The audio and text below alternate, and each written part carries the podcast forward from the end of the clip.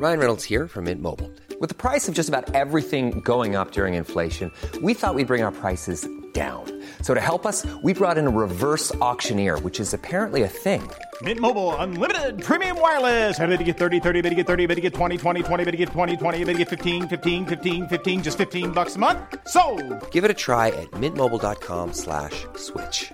$45 upfront for three months plus taxes and fees. Promo for new customers for limited time. Unlimited more than 40 gigabytes per month. Slows. Full terms at mintmobile.com. Hey, it's Danny Pellegrino from Everything Iconic.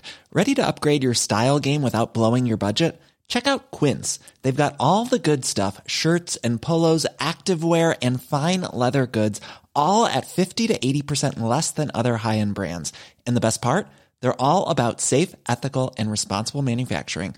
Get that luxury vibe without the luxury price tag. Hit up quince.com slash upgrade for free shipping and 365 day returns on your next order. That's quince.com slash upgrade.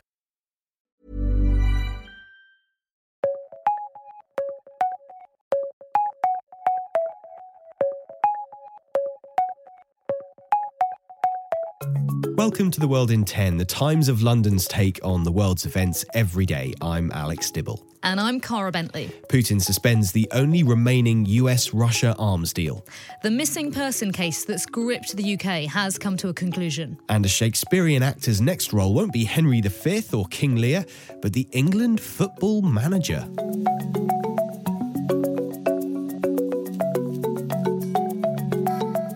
In December, Vladimir Putin postponed his big State of the Nation address, and it was all very mysterious at the time. Today, he delivered it, finally, with huge Russian flags either side of him. Я хочу это повторить. Это они развязали войну. So here he is accusing NATO of starting the war, and we are using force to stop it, he says.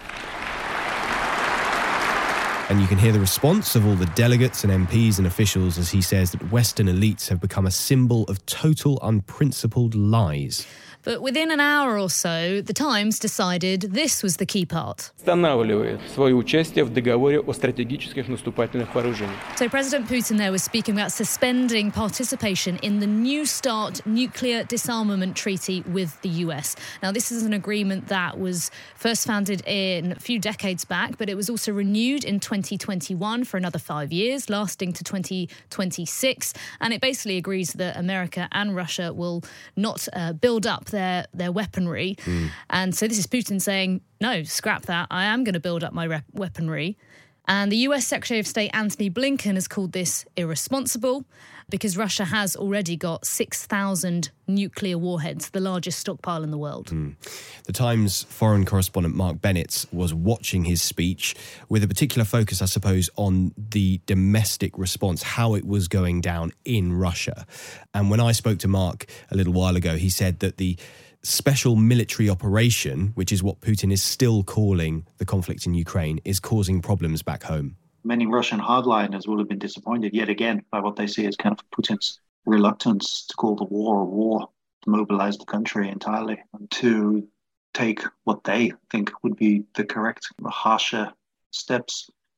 For example, yesterday when Biden was in Kiev, lots of hardliners were asking why Russia didn't bomb Kiev with cruise missiles whilst it was there, because um, the Kremlin has been saying for months now that this is no longer a war between Russia and Ukraine, it's a war between Russia and NATO.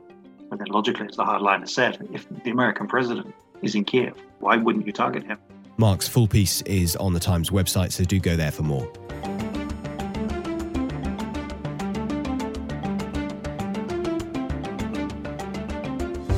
Well, we mentioned this story on the podcast last week, and it's a story that's gripped the UK over the last three weeks. A woman walking her dog vanishes. It led to a huge search among the community, but it's a story that's now come to an end.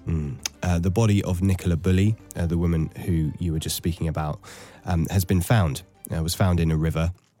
And the Times Northern correspondent Tom Ball, um, who's been covering this story from the local area in Lancashire in the north of England, uh, he explains a little bit more about the exact spot that Nicola Bulley's body was found. There's a lot of sandbanks there and as a sort of overhang as well.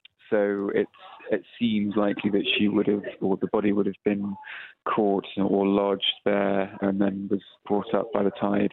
But the thing is, the discovery has led to even more questions, hasn't it? It has, because the police obviously were heavily involved, but also a hmm. private search company searched the river with sonar technology. There were drones involved, there were divers, there were dogs. The community was all involved, and nobody, no thing could find her. And yet, 23 days later, she was hmm. found by members of the public. So there are questions about why the police didn't find her, why the professionals didn't find her. There's also then this controversy about the actions of the police over the course of the case, the actions of the public, and the actions of the press.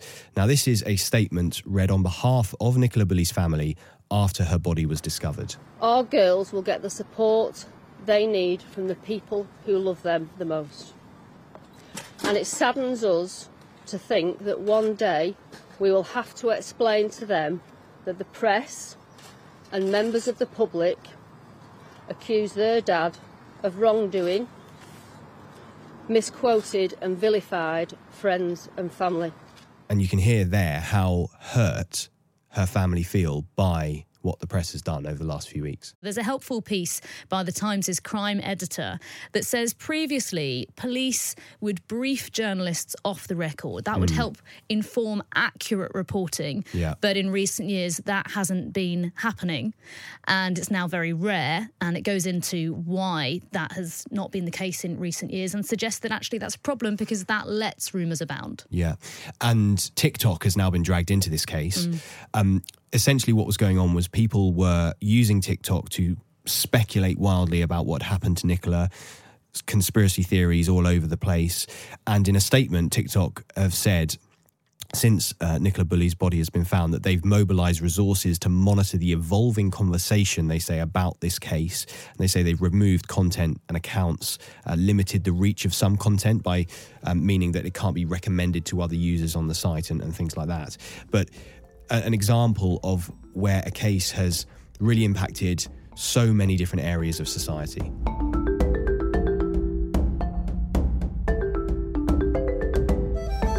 Now, there are a number of stories that the Times has covered that we want to bring your attention to, and Alex has the first one. The man who is accused of trying to murder Salman Rushdie, the author, has been offered as a reward land. Um, this is an Iranian charitable foundation that, because of the fatwa that was issued uh, against Salman Rushdie after the, the Satanic Verses novel, have rewarded this suspect by offering him about a quarter of an acre. Um, and they say that his actions were brave and they have made Muslims happy by blinding one of Rushdie's eyes. And over in Australia, there's been a, a rather extreme weather event live fish falling from the sky. During heavy rainfall in the arid outback on Sunday, these fish fell down with the rain, literally, with children starting to pick them up and keep them alive in jars. There's so much about this story I don't understand. Well, I can tell you that weather experts believe the fish were sucked up from rivers and streams by unusual updrafts, um, such as those created by tornadoes, and they were kind of carried into rain clouds and then came down as rain. wow.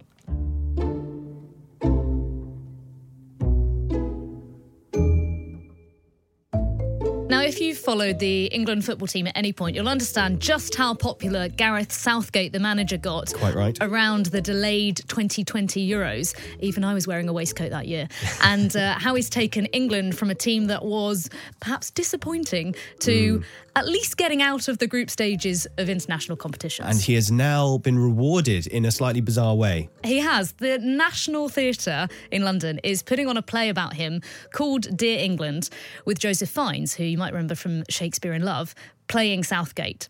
And what I found fascinating about this is it's not just about a football play, it's essentially about English identity, isn't it? And the, the feeling of losing your way in the world, and also sort of Brexit and the fallout for that, and how he took over the England job just after the Brexit vote and all. It's all intertwined sport and politics and entertainment. It's lovely. So if you're interested in politics and football, this is surely going to tick every box for you.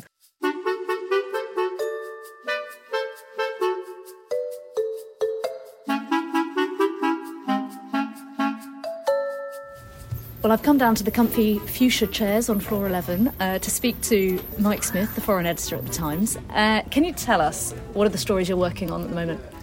We're looking at the new education craze in America. Uh, wealthy parents are now giving their kids a leg up when it comes to admission to the most exclusive schools by teaching them maths the Russian way. It turns out that when it came to teaching maths, the Soviets were actually better than much of the West, and that's uh, now taking off in a big way. We're also going to look at the new Scorsese film, Killers of the Flower Moon, due out later this year. It weighs in at a fairly hefty three hours, 20 minutes, and is leading to a debate about quite how long audiences are expected to sit through films anymore.